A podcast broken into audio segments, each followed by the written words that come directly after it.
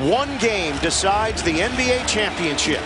Miami trying to become the fifth team to repeat as NBA champion. San Antonio looking for its fifth title in franchise history. Before you jump in the game, let's get one thing understood. If you're selling that ice cream, you got to make sure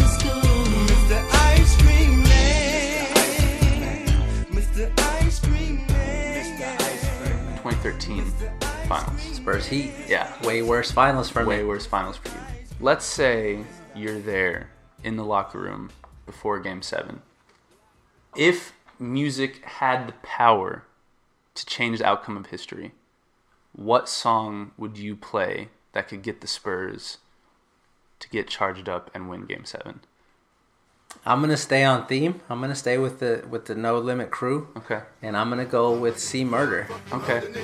Fuck the mother, mm, cause I'm down for my. You play that song, you're blowing them out. If Pop would have played that, we would have won 2013.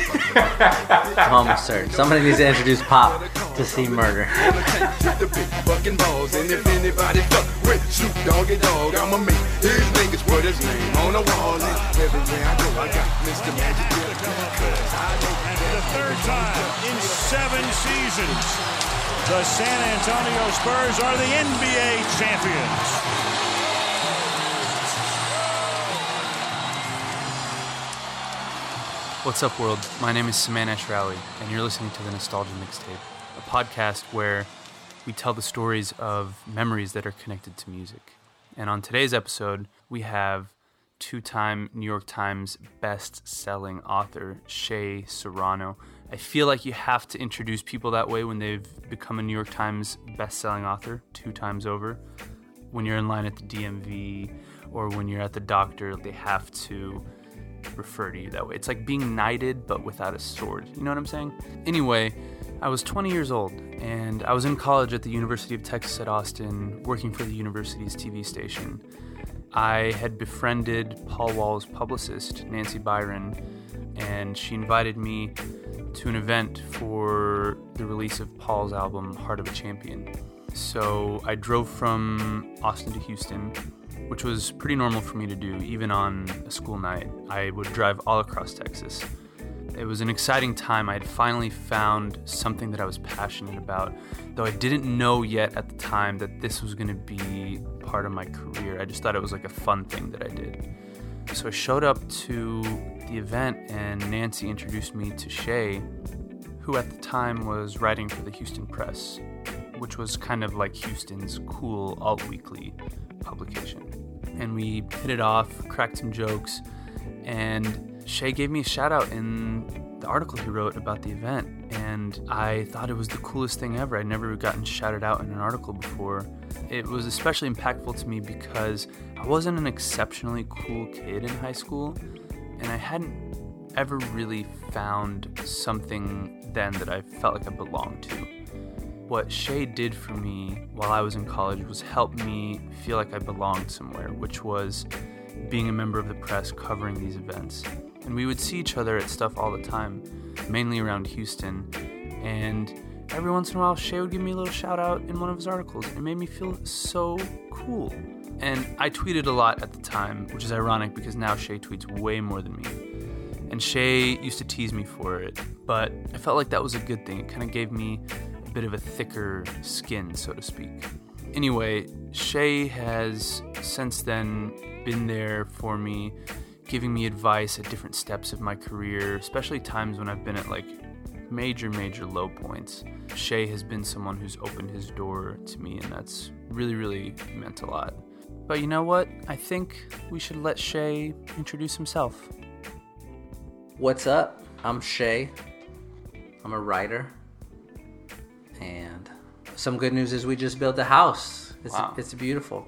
Wow, And I'm excited to live in it. that's really cool. I'm gonna, I'm gonna go look at it. Okay. you can come look at it. And I'm not gonna let you inside, but you can look at it from the outside. I'll just walk by. All right. okay, great. Dope. Um, and what song do you want to talk about today? Mr. Ice Cream Man by Master P. Wow. I've definitely heard that song. Mr. Ice Cream Man, or call me Master P. I got it two for three. Call me if you need some deep. Me and my little brother Silkk, we be ballin'. Got this thing sold up from Texas to New Orleans. And cross the west coast with fools. Get wicked. I'm in the game, hella deep, trying to score a meal ticket. Mr. Ice Cream Man came out in 1996. So that means I was 15 years old Okay. when it came out. Mr. Ice Cream Man is not one of my favorite rap songs. It's an okay, like it's a good song. It's a pretty good song, especially for that era of rap. Yeah. But it's more important than it is good. That was a song. By that point, Master P had already been out there for a while. He had put out, I want to say, four albums before the album Mr. Ice Cream Man is on. It's called Ice Cream Man. That came out. I think it was his fifth album in '95 or '96 or something like that. But point is, he had already put out tapes. He had th- those ones that he had one or two with a, a group that he was in called TRU mm-hmm. before then that he was putting out at the same time. He had at least five albums, maybe six under his belt by then. But he was still doing the like I'm only famous in the city type thing. And then this song came out and it was the one that really got him outside of the city and made him like regionally famous. And then after that is when Make 'em Say On came. And that was 97, 98. And that's when he became nationally famous. But this was the song that put him on that track. Right. So he wasn't the mogul Master P yet. He Not was yet. still. He was he was angling toward it, and that was a song that really sent him on the way. So it was more important than it was good. And I think the same thing can be said for Master P as a rapper as well. He was never really a great rapper, Right. but he's a very important rapper. He's like one of the southern rap demigods, basically. That's his, that's his role in it. But that song came out in '96. I was 15 years old at the time, and that means I was going into 10th grade, mm-hmm. and that means I was a, I was a, just a worthless little kid. I didn't know anything. I didn't do anything. Uh, I was just sort of running in the streets. That's what I was doing. I say running in the streets. I don't mean like I was doing bad shit. I just mean like I was hanging out with my friends, riding bicycles to the park. This sort of Yeah. thing. Like, what were your hobbies? Like, what kind of stuff were you into? At 15, just I was basketball? just yeah, I was playing basketball all the time. I was playing video games all the time, and really that was it. I mean, there was not a lot else to do when you're 15 in San Antonio. Mm. We're on the south side, so you know there was a different parks or whatever you could move around to. There's a place called Miller's Pond that we would go to all the time. That was a bike ride away. But yeah, I was just sort of existing in this area. Again, it wasn't that great, and there was like a fair amount of crime there. But my parents were super protective and like they did a good job of shielding me from all of this stuff. I didn't know half of the things that were going on that the family was going through until I got older. Hmm. Like I thought when we were moving, it was whatever we were going to a better house or a different house, but. I, like you grow up and you find like oh we were getting foreclosed on in all these oh, places. wow. like crazy shit like that. And there's like all of this actual serious crime going on around us and i didn't know until i moved away from it and then they were telling me and i realized oh well that's why my friends didn't go to college or that's why this guy's in jail or prison or whatever. But it was i was oblivious to all of it. All i was trying to do was fucking play nba jam and and, and shoot a couple threes If you if we could go back and bike through that neighborhood together, what did your neighborhood look like, and what did Indian Creek look like? my neighborhood was um, it was like a hilly area but i believe it was a, a hilled area because it was built on an old dump you know how they when they put the trash in it, it eventually goes up like they build a neighborhood on that and uh, it was adjacent to lackland air force base uh, if you go there now, there's a there's an Air Force base, and then there's like all of these new homes that, that have been built there for the base. But at the time, it was just like woods, and we lived on a, the end of the block, and it was like its own little ecosystem. There was a bordering highway, 410 on one side, and then you had this one road called Medina Road, and then on the other one was um, Old Pearsall that basically made a big rectangle. And my parents were like, just stay in here, don't go outside of these roads, and you can do whatever you want, sort of thing. Hmm. And so that's really what it, what it was. The houses were, you know, small houses, two bedroom houses, maybe forty or fifty thousand dollars. Hmm. Everybody, mostly everybody there was was on some sort of government assistance. I read some stats recently about the neighborhood, actually, and it was like fifty-one percent of the people there were on government assistance, be it like welfare or, or, or Section Eight housing or whatever. Forty-nine percent of the kids, or fifty percent of the kids, don't graduate from high school there. It was like a like a shitty place, mm-hmm. but you didn't realize it at the time because again, I, my That was your world. yeah, that was everybody who was there was living the same life, so it didn't feel like you were more poor or less poor mm. than anybody else. When until you you get out of it and you go like, oh shit, that's not how you're supposed to be alive in the world. Right. Like that's crazy. Yeah. And so when you would bike to Indian Creek, would things change? Like, Yeah, it was way worse. so how did it change as you biked? It it felt it just felt more dangerous to me is what it was. There was definitely more gang activity in the area. That was like a very hot gangland type situation. There was it was a, it was a neighborhood called Indian Creek and Sky Harbor, and they were right next to each other. And it was like they were having a competition to to see which one could be the worst Nice. of the neighborhoods. So if you would go over there, you would see a lot more like gang activity, like just guys walking around, and you look at them and go like, "Oh, you guys are definitely a bad thing." Um, so there was that sort of stuff going on. There was more violent crime in that area, and then the houses were just like twenty percent shittier, and that's really what it was. And the high school that I went to, like you lived in our neighborhood, you lived in one of those two neighborhoods, or you lived in a like for us it was the nice neighborhood on the other side called oh what the hell is it called? I don't even remember what it's called. But it was like the nice neighborhood where that's where your the parents were like, "Oh, you're definitely middle class type situation."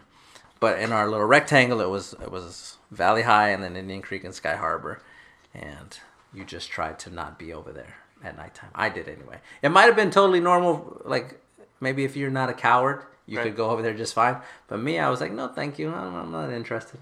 Yeah, the first when I first moved to Los Angeles, uh, a friend of mine who was born and raised there was like, "Yeah, you might not want to wear your Astros cap because the blue and orange is like the color of a certain like set of the Crips, mm-hmm. And specifically like with the Astros cap, that's what they wear." And I was like, "That's good. I don't think anyone's gonna confuse me for someone, but that was good advice. Yeah, yeah, That was when I first learned about like how serious that was." Mm-hmm. when you were 15 did you appreciate master p at any kind of extra level because he was also from the south or did you not think about it like that I didn't think about any of that stuff. I was the only rap music I was listening to was stuff that they played on the radio, or or, or we didn't get MTV until like my junior year of high school. We didn't mm-hmm. get cable until then, senior year. And then I started listening to whatever they were playing on there. But I was not I was not the kid who was like trying to find new music or whatever. Mm-hmm. The first time I, I heard UGK was because one of my buddies brought a cassette tape over and we listened to it and I was like, this is awful. Like I don't want to listen to this. Why are they so mad? I want to listen to Whoop There It Is. Yeah. Let's play that instead. were you just old enough that space jam was corny to you or did you were you about space jam I was about Space Jam. It was super cool. okay I was like, oh shit, I want to do that. I want to play basketball cartoons. yeah That was more my vibe than Master P. Basketball cartoons. do you also enjoy the master p song players from the south But is that is that yours? that's my one Front row, slow it down, ho. You know. Players from the Sunset G. do you remember on bourbons and lacs hit interstate 10 to texas it's, the, it's one of the few times that anyone's ever rhymed texas with lexus and i didn't think it was totally corny or like just like phoning it in Yeah, because he was trying when he wrote Texas with Lexus. Like that was a hard rap for him to come that up with. That was really tough for master Yeah, yeah. he wasn't super sophisticated, but he was very visceral. Yeah. When I talk to my friends about rap music in specific, I have some friends who like won't listen to, for example, like rap music in another language or rap music even from England, just because to them it's like too different. Mm-hmm.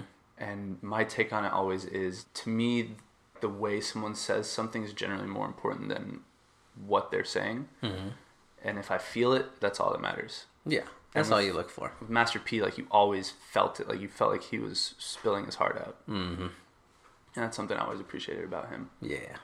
Did you ever end up getting in more into like as he built his empire, did you were you like a No Limit 504 Boys person? Like I liked the 504 Boys for a little bit. Okay. For like the wobble wobble era. did you, do you remember that song Tight Whips? No. Oh yeah, yeah, yeah, yeah, yeah, yeah, yeah, yeah. yeah. yeah, That was that was around then. But no, I was not a big no limit guy. Tell me like what you looked like. What was your uniform? What did Shea at 15 wear that made him feel like this is me? Uh, Well, if I'm picturing tenth grade, I was probably I think at the time, Jinkos were were popular. I might have been wearing Jinkos, Jinko, Jinko. I never knew how to say it. Me either. I'm gonna go Jinko. So I was probably wearing those those big old baggy pants and a shirt that probably had a zipper on it. The zippers were super popular at the time. Just zip, just zip it It's up. convenience. One of those two things. Yeah, I was. Re- I really thought I was stylish at the time with the big old pants and that zipper shirt, Did and do- probably like a choker necklace. I definitely had my hair dyed. I thought I was cool as shit. Did you do jean shorts? Yeah, Jinko, Those were specifically jean shorts. both. Both. I had the Jinko pants. I had the Jinko shorts. What was crazy is they were never like official Jinkos because they're too expensive. Right. At the time, even at the time, they're like fifty dollars for a pair of pants, which was absurd to me, absurd to my parents who had to buy them. Still absurd to me. Right. Yeah. So we would get them from the flea market. There was a flea market near our neighborhood, Mm-hmm. and it was like you could tell they were just sort of making them somewhere. They were making them at home and then bringing them to sell them there. But I, that's what I was. That's what I was wearing. It's kind of brilliant. It's like when you're in those kind of situations, figuring out a way to get what you need without, having, you know what I mean? Like you have to have a certain level of ingenuity. What's crazy though is everybody was doing it. Most everybody was doing it because we were again all from the sort of same circumstances. But there were a few kids who weren't. A few kids who were a little more well off. I say well off. That means their parents were making forty thousand dollars a year Yep. instead of thirty-two. Yep. But they would have like the real ones, and they would always make fun of you because you could tell when they're they're the knockoff version. Right. None of the knockoff kids would make fun of the other knockoff kids, but the real kids would always make fun of the knockoff ones, and it was like a fucking fighting offense. Wow. Like, I I, I got a sweater one time that was from there was a Girbaud sweater. Yeah. And it was the only Girbaud sweater I had, but it was like very clearly a flea market Girbaud sweater, and I was wearing it. And a kid accused me of having bought it from the flea market, which I 100% did. My mom bought it. We were at the flea market. And I was like, I'll fucking kill you if you ever say that. Like, I was really upset and embarrassed about the about the situation. But, you know, Jean Co Wars. Jinko, Girbaud. Those were the two. Girbaud was really popular at the time as well. Also expensive. I think after that, like, is when Tommy Hilfiger started getting getting popular.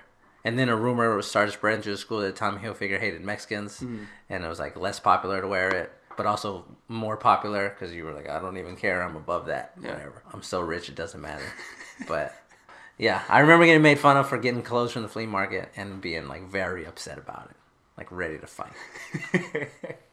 I remember when Nelly came out with Air Force Ones, I had to go get a pair of Air Force Ones. Mm-hmm.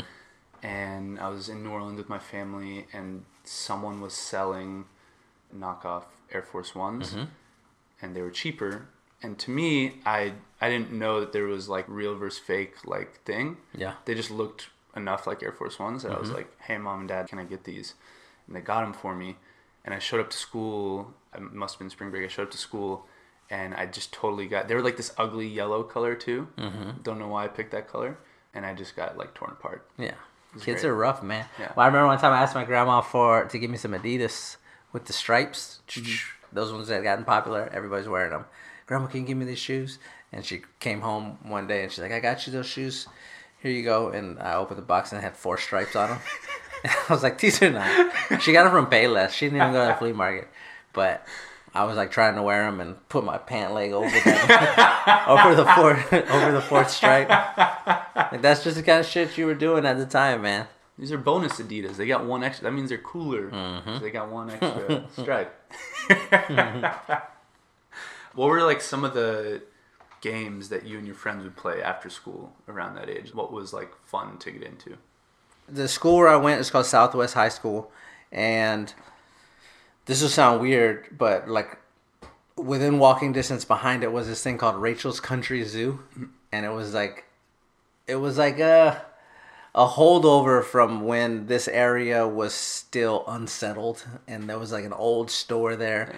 Like an old hardware store or some shit like that. And this woman named Rachel just started her own zoo.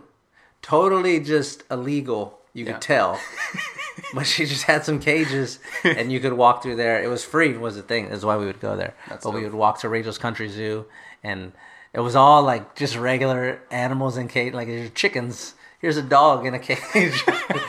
but she had a buffalo. I don't know where she fucking got a buffalo.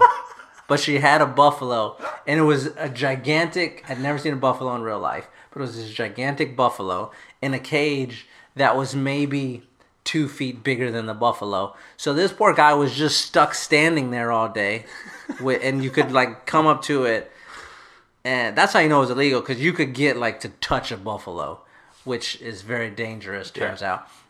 But you could get close enough to like see his one sad eye, and he's just looking at you. Like, just open the door so I could run away. Um, but we would go to Rachel's Country Zoo, and that was a place where a lot of fights happened. So you would sort of hang out there and wait to see somebody fight. There was a there was like a True Value hardware store across from the old hardware store that had a pool table in the back, so people would go there. And then there was a, a taco place called Tinka Taco mm-hmm. that everybody would go to. And you would hang out, but you would go with like a group of five people and only one person had money for food. So you just watch that one person eat a taco. and that's the sort of shit we were doing. And then they had the basketball courts on the other side and we would go go play basketball. But that's really that's really it. We weren't I, I was never a part of a group that was like doing bad shit. It was always we're just gonna hang out and try to we're gonna get into five percent trouble so we can talk about it later, but no real trouble. You have stories to tell. Yeah. Later. Buffalo stories. Fucking that buffalo, he lived a long time too. And then finally they they shut the zoo down. I guess somebody told on Rachel, Yeah. and they shut it all down. There's no more zoo. I don't know what happened to the buffalo. Wow. There was a rumor that they shut it down because he got out and killed somebody, but I don't think that that's true. I don't feel like that was definitely true. What was the buffalo's name? Did he have a name? Not to my knowledge. I'm sure he had one. His name was Lonely. Lonely, Buffalo. Lonely the buffalo. He was so sad looking, just standing there. Poor guy. And we win all the time. What video games were you playing back then? Or arcade games? This was, again, late, I mean, 96 or so. So I was probably playing Mortal Kombat, NBA Jam, definitely. I might have at that time had a Sega CD mm-hmm. or something goofy like that. So Dragon's Lair or Sewer Shark or some shit. That was it. I was never a big video game kid. Those mm-hmm. were the the main ones. Mortal Kombat, NBA Jam were my the ones that I was most interested in. Those are the ones I have now. Who was matter of your fact. team on NBA Jam? the Spurs? I mean, oh, I should say who was who were your two? Uh, you can get you could get David Robinson and Sean Elliott, if I'm not mistaken. That's a, such a solid. Because you could shoot threes all day and then you can just swat people. Yeah, and then if you did the, the cheat, like the defensive cheat code, and there was no goaltending, nobody was scoring on you. Yeah. It was fantastic. Wow, that's amazing. Spurs win the game.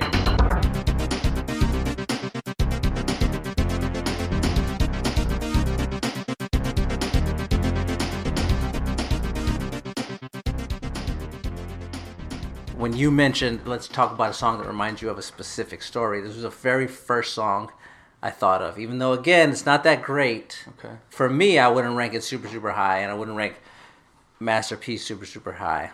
But every time I hear that song, I think of this one specific story when again I was 15 and I was at this girl's house that I was trying to like get her to take her shirt off. That was my whole plan. I wanted to make out. But we were hanging out outside in the front yard, like this sort of thing. And uh, the area where she lived was worse than even where I lived. I lived in a bad part of San Antonio at the time. It was a neighborhood, neighborhood called Valley High. And she lived in this place called Indian Creek, which was way worse. It was it was just horrible, like the one of the worst neighborhoods. But I was there hanging out, and I only ever went over to go visit her during the day, because at nighttime, like you don't want to be. Right. It was like an- Indian Creek at night. It was like an I Am Legend situation. Like you get out before the sun goes down, Otherwise, you're gonna probably die. Okay. So we were hanging out, and she lived on a cul-de-sac, and I was like shooting basket, like I was, you know, trying to impress her with my basketball skills, which never ever. There's never, there's never been a girl who was like, he's so good at basketball, I need to make out with him right now. That's never happened, with maybe the exception of NBA players. But on my level, I've never three-point shot my way into a girl's heart. Yeah. Um, but I was trying. I was giving it my all, and we were hanging out. And the guy that lived next to them was this kid named Aurelio, who he went to our school, sort of went there when he mm-hmm. wanted to occasionally, but mostly he didn't. And he was a very like scary dude. He was super doing his whole gang thing, and he was just a guy like I knew who he was. I'd seen him a bunch of times. We were in school together, and he kind of knew who I was. Maybe he knew I was afraid of him, so that was enough for him to like not murder me. he knew that you were afraid of him. Yeah. Okay. Like it was that sort of relationship. Okay. You know what I'm saying? So I was outside hanging out with this girl. He was in his house, and I can. He's playing this song, Mr. Ice Cream Man. He's playing it on a on a loop, over and over and over again. And I guess he had it on tape because it would play, and then there would be like a few seconds of silence Rewinding. for him to rewind it, and then it would play again. And his and the house is a beat up old house. The window closest to us had been busted out, so he's got plywood over it. And he's got it, the, the radio turned up so loud that it's like vibrating on the, like that's part of what's going on. So I'm outside.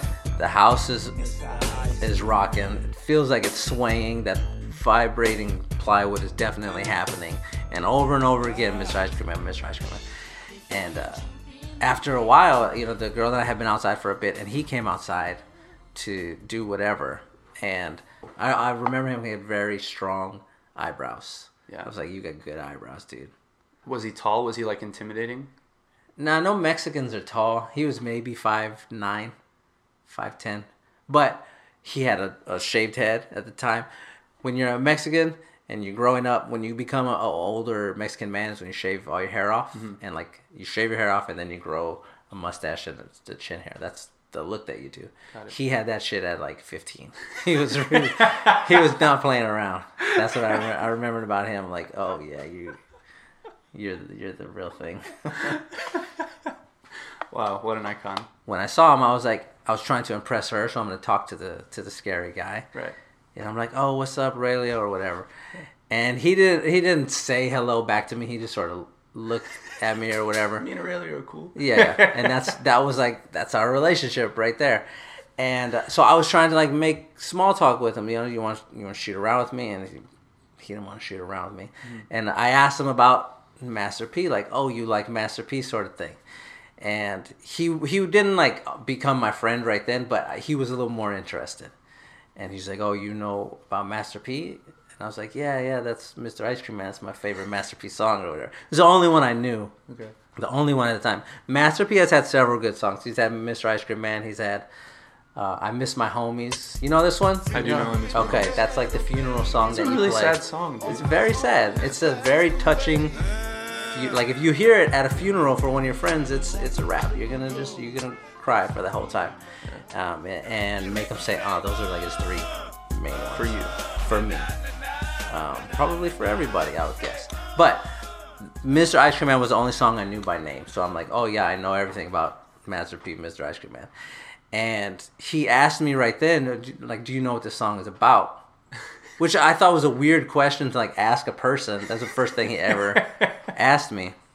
And I never thought I never sat down and like tried to figure out what Mr. Ice Cream Man is about.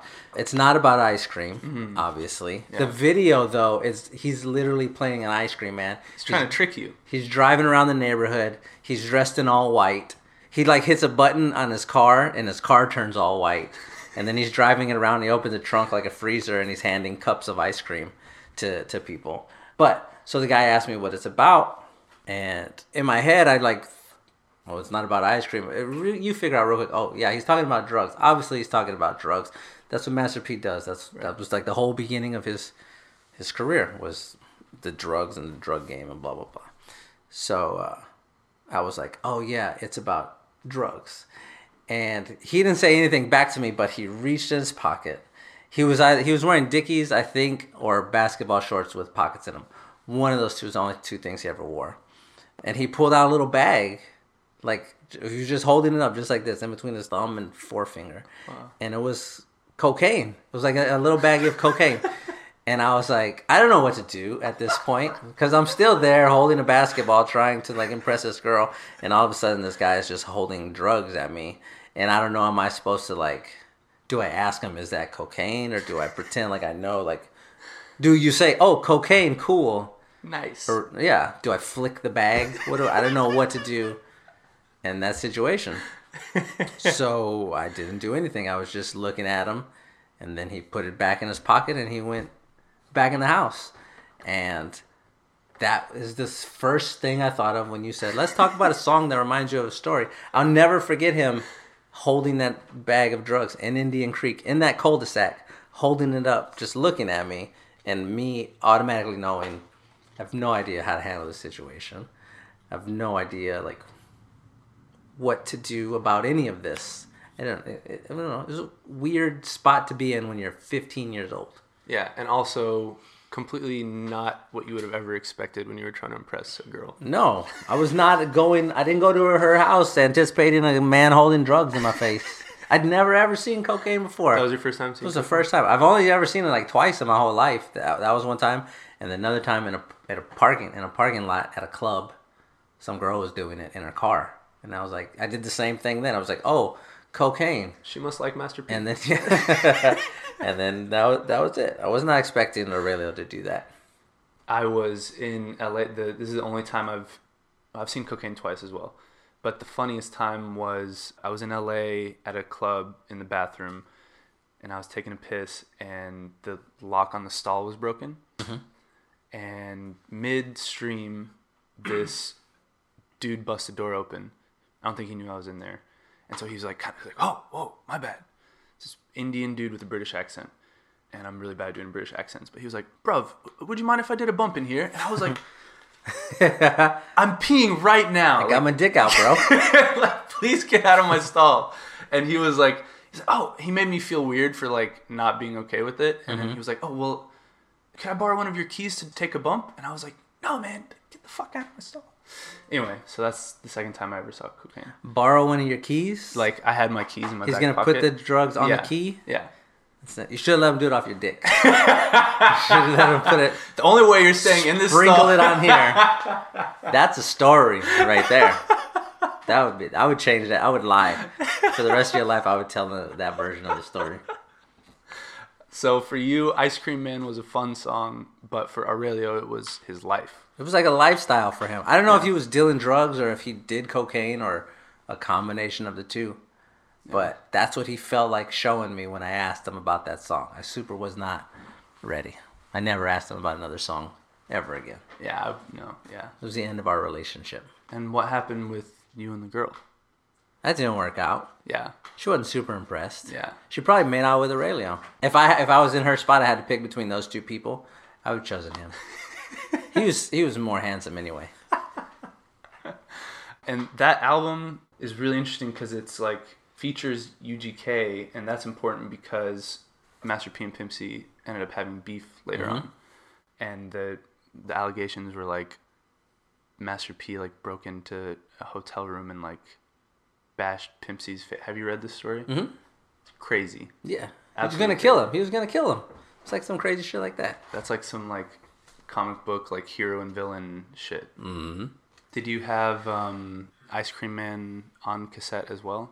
Did you ever get that? Or No, I never. That was the only time. Like if they played on the radio, you would hear it. I never w- just wanted to hear that song, but I just recognized it. So I was gonna talk to Aurelio about it. He was cool as shit, man.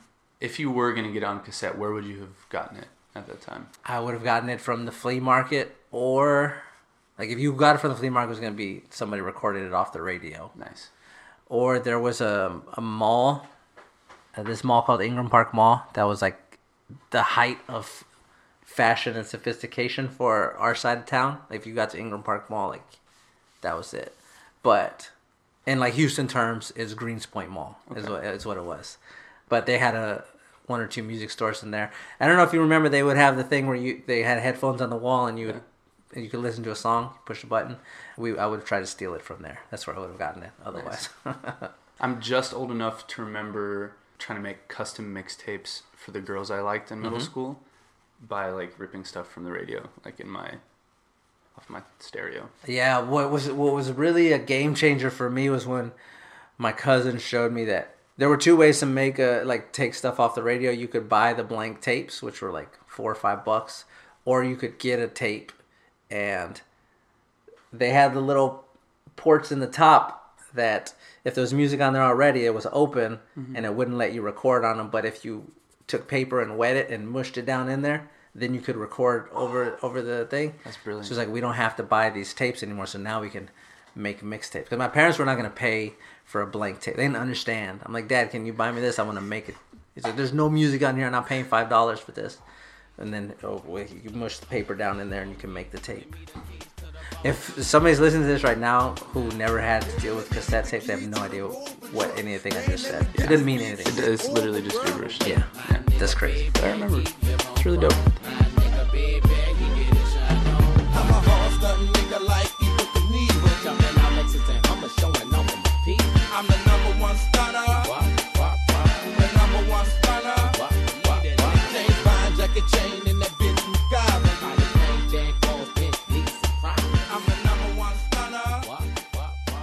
For me, when I got to that age, to maybe like 18 is when I left San Antonio. Mm-hmm. 17. 17 or 18, I left San Antonio. And then I started like finding shit on my own. Mm-hmm. And when I came up here, when I came to Huntsville, which is like an hour north of Houston, they got you. If you turn the radio on, you can hear the you could hear the box. And Houston or San Antonio at the time didn't have a radio station that played a lot of rap. They played like a, a version of rap, but not a lot of rap.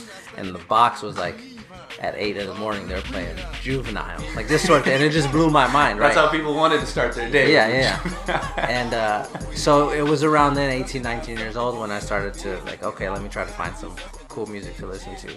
And it to me, I don't know if it was an actual thing or if I was just making it that way, but it seemed like, okay, you're picking from one of these things. You're either going to listen to UGK, or you're going to listen to No Limit, or you're going to listen to the Hot Boys. It was one of those three things that you were picking from, and at the time the hot boys were the most popular ones. They were just taking off. This was again 99 2000 or so.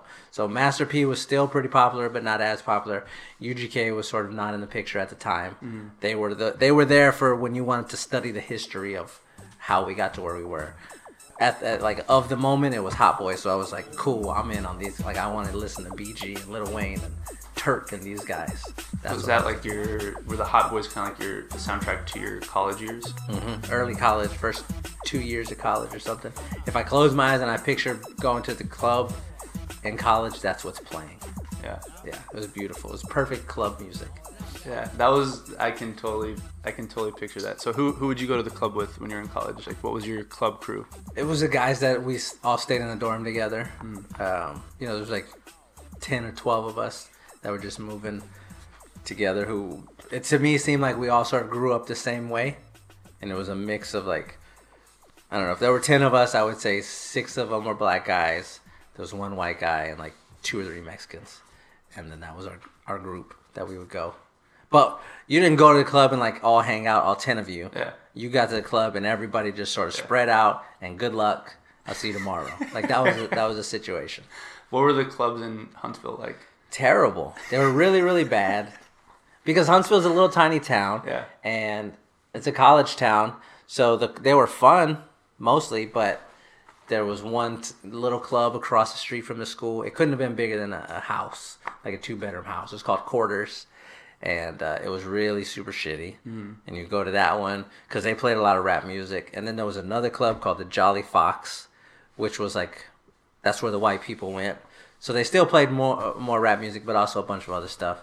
And then there was one that everybody just called it the tin can. I can't remember what the actual name of it was, but it was like a fucking old storage facility that that's where the black people had their parties. And if you went there, like that's what you were listening to. So it was like, you know, prison style. You're, we're broke, we're all broken up by race here, but The the clubs were not. They were super not good. When I came to Houston and I went to like a very fancy, just opened up, nice club. It's like holy shit, this is way different than what's going on up there. Up there, you just walk into a, an empty room with no chairs and uh, one guy selling sodas out of a fucking ice chest. And there you go. There's your your club. Would there ever be like? Um, I remember the first time I went to Carringtons in Houston. They were like, if you can picture What you that. doing at Carrington's? I just thought it was so cool that there were pool tables everywhere. yeah. Was there stuff like that in Huntsville, or was At- it even lower than that? At quarters, they had pool tables. okay, At Jolly Fox, they had pool tables. At the tin can. Nothing. There was literally nothing in there. it was a tin can. It was. It was. That's what it looked like. That's why they call it a tin can. It looked like if you cut a can in half Mm-hmm. and you sort of laid it on its side. It was like a you know a half circle. Just Cross section. yeah. Were you a pool shark? I was pretty good. Okay. That was the one thing I got good at. Hand-eye coordination, I'm cool with. Stuff that's like, like football, not good. Not as much. Not good. If Yeah. you hit me, I'm gonna quit. but with pool, you can't hit me. It's just like oh, it's like angles and math and shit. Yeah. I'll figure this out. when I was in middle school, I played football and I was a receiver. And I remember, well, in middle school, it's mainly just you that you do like two passing plays a game. But Mm-hmm. I remember, like, for whatever reason, I was actually doing all right at being a receiver. My coach pulled me aside at practice one day. I was on the B team, it was A team, B team. Good old B team, baby. I was B team receiver, and my coach was like, you know, Saman, like you've really been developing your skills. What do you think about like trying out one game, starting a receiver for A team? And I just like, even though I had been in practice and done all the drills and stuff, it was my first time thinking about like people actually hitting me after I caught the ball, and I totally chickened out. I was like, I'm good. I'm just gonna ride it out. I'm just gonna. I played one one football game in middle school, and I, they had me at receiver as well. It was like that's where you put the small, skinny kid. You can't do anything else. And we were in the huddle, and they they called a, a pass play. It was like a screen or some shit like this. Like, mm. just I'm gonna hike the ball, and you look at me, and I'm gonna throw it to you, and you run. And they called the play, and then I was like, I have no idea what you just said right now. Whatever the the play was called, like screen right or something. I said, I don't know what that means. And he goes, he the quarterback was a bigger kid, and uh, he just was like, I'm gonna throw you the ball. And I said, Don't don't do that. Definitely do not do that. And he said, I'm just gonna throw you the ball, just catch it and run. And I'm like, I'm not gonna catch it. And he, you know, one, two, three. They, they take off. We run out to the thing, and I'm lined up in perfect like stance. And they hike the ball, and I look at him, and sure enough, he turns to me and he throws the ball, and it's flying at me, and I just knock it down. I didn't even try to catch it. I just knocked it down. I said, I, I'm not gonna catch it. Don't throw it to me, because I'll never catch it, because I'm not about to get tackled. I'm out here to wear my uniform, and that's it. That's all I'm here for. Yep, great. That's great. Uh, That was also the time when I getting like frosted tips, like you're getting your hair highlighted was I had that too. Yeah, yeah. and I I decided I was gonna do that. When I did it, it turned out orange. Mm-hmm. So all my coaches called me Eminem, like Slim Shady for the rest of the year. That away. Uh, I just got shamed off the football team, basically. Basketball was always way more my speed. Same. Football, I was like, in middle school when I was on the basketball team, the way we used to troll the um, visiting teams when they would come in is we only had one scoreboard. So for the two quarters that they were shooting away from the scoreboard, when there was like a minute left in the game, let's say maybe there's like 45 seconds left, we would get the whole bleachers to start counting down from yeah. 10. I think every every middle school does that. Just start going five, four, and the guy with the ball always panics and just chucks it up there. every every school does that. I'm pretty sure. Yeah, it's pretty great. I love how that's uh, universal. hey, dude, thank you for being on the podcast. Yeah, no sweat, no sweat. That's a good hey dude. That's the sweetest hey dude I've ever had tossed to me. Thank you for telling us about young you. Yeah, no sweat. means a lot. Appreciate it. Shout out to Master P. Shout out to Master P, Mr. Ice Cream Man, and Aurelio. Iconic. Not that girl though. No. No. But Aurelio, if you're out there, um, That'd be know. crazy if he was listening to this. I wonder if he would remember that. He definitely remembers the song for sure. He remembers the song. I wonder how many people he showed drugs to. while that song was playing. Mm-hmm. He probably thought he was in the music video. He might have. He's really cool. 50 set before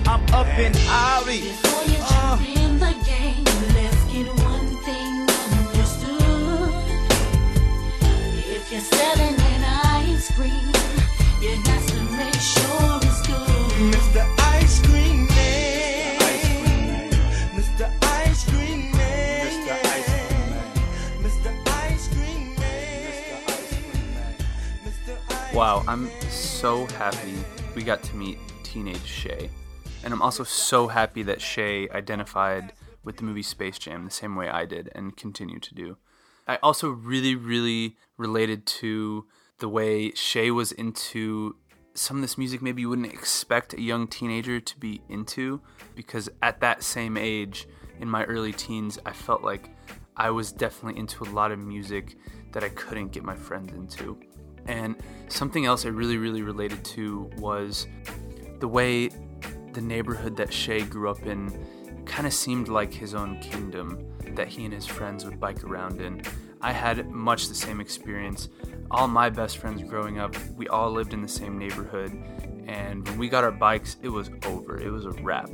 We used to bike around that neighborhood like we owned it, like we ran it.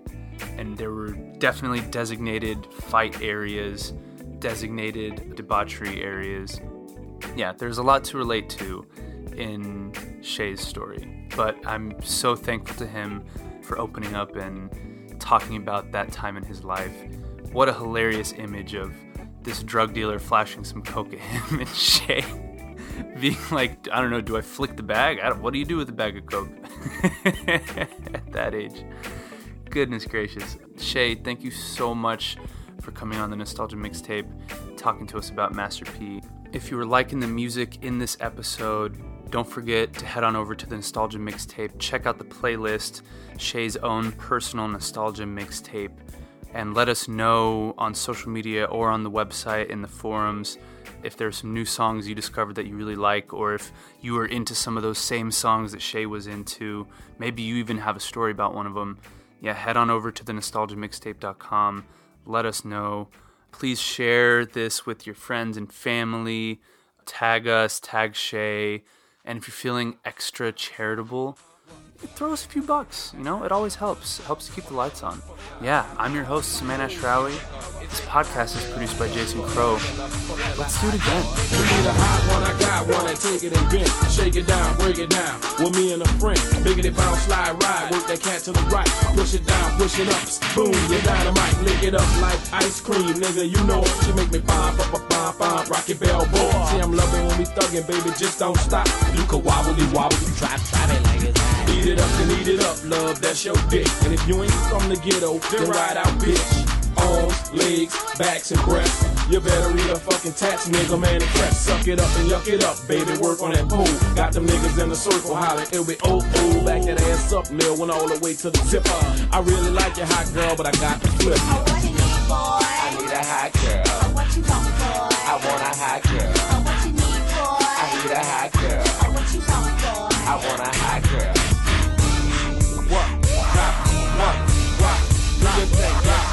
Your thing, bitch. Do your thing, bitch. Do your thing, bitch. Do your thing.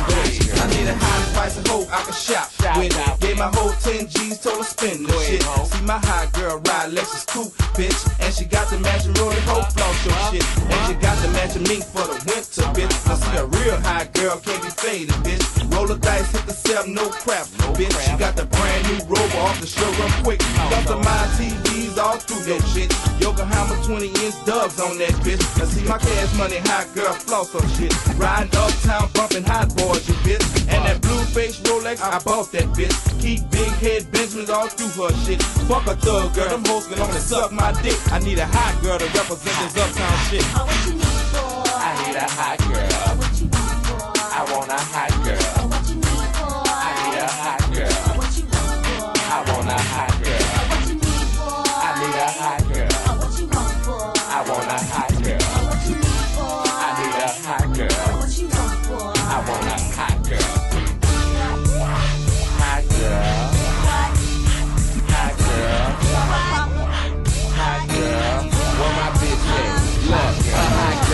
Silent hoe. If a bitch get out of line, she a violent hoe. Ain't no pest, far from being a whining hoe. Fuck up, she confess, she ain't no lying hoe. That's what I need, a hot girl is a jazzy bitch. I'll take her anything for a classy bitch. On the download for her nigga, she a nasty bitch. I tell her touch it, she gon' out and grab the dick. I bust a nut, get on, she get it back hard. The police kick in the door, she takes the charge. If a nigga go to jail, she run for a nigga. Money, all the business and bump run for a nigga. She hear a nigga ballin', work that body for her nigga. Let me come through, hit the stash and rock about a nigga. I can't see no other bitch for the BG, but a hot girl for sure. Call her a HG, a hot girl.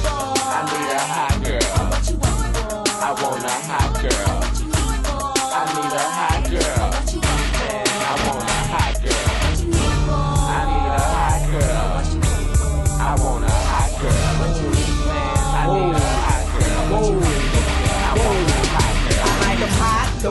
don't tell me to stop. Eat dick, swallow the cum, and they know how to pop. I need a project bitch, a hood rat bitch, one that don't give a fuck and say she took that dick. She a don't get with it. She go Bible deep, then she know how to moan it with it. Open the lid and squeeze a nigga like she want me in it. I turn around and back it up, then throw it at a nigga till I say, ooh, that's enough. Give me a gangsta hoe, one that don't give a fuck and that'll shank a hoe.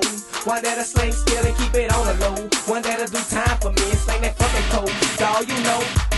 I let it shorty in that twat, heavy hurting and dumping. They be like the same small girly working with something. I'm the rain on fire, I in the boot. You a hot girl, man. What's that in the shoe? I need a hot girl. I want you want a hot girl. I need a hot girl. I want a hot girl.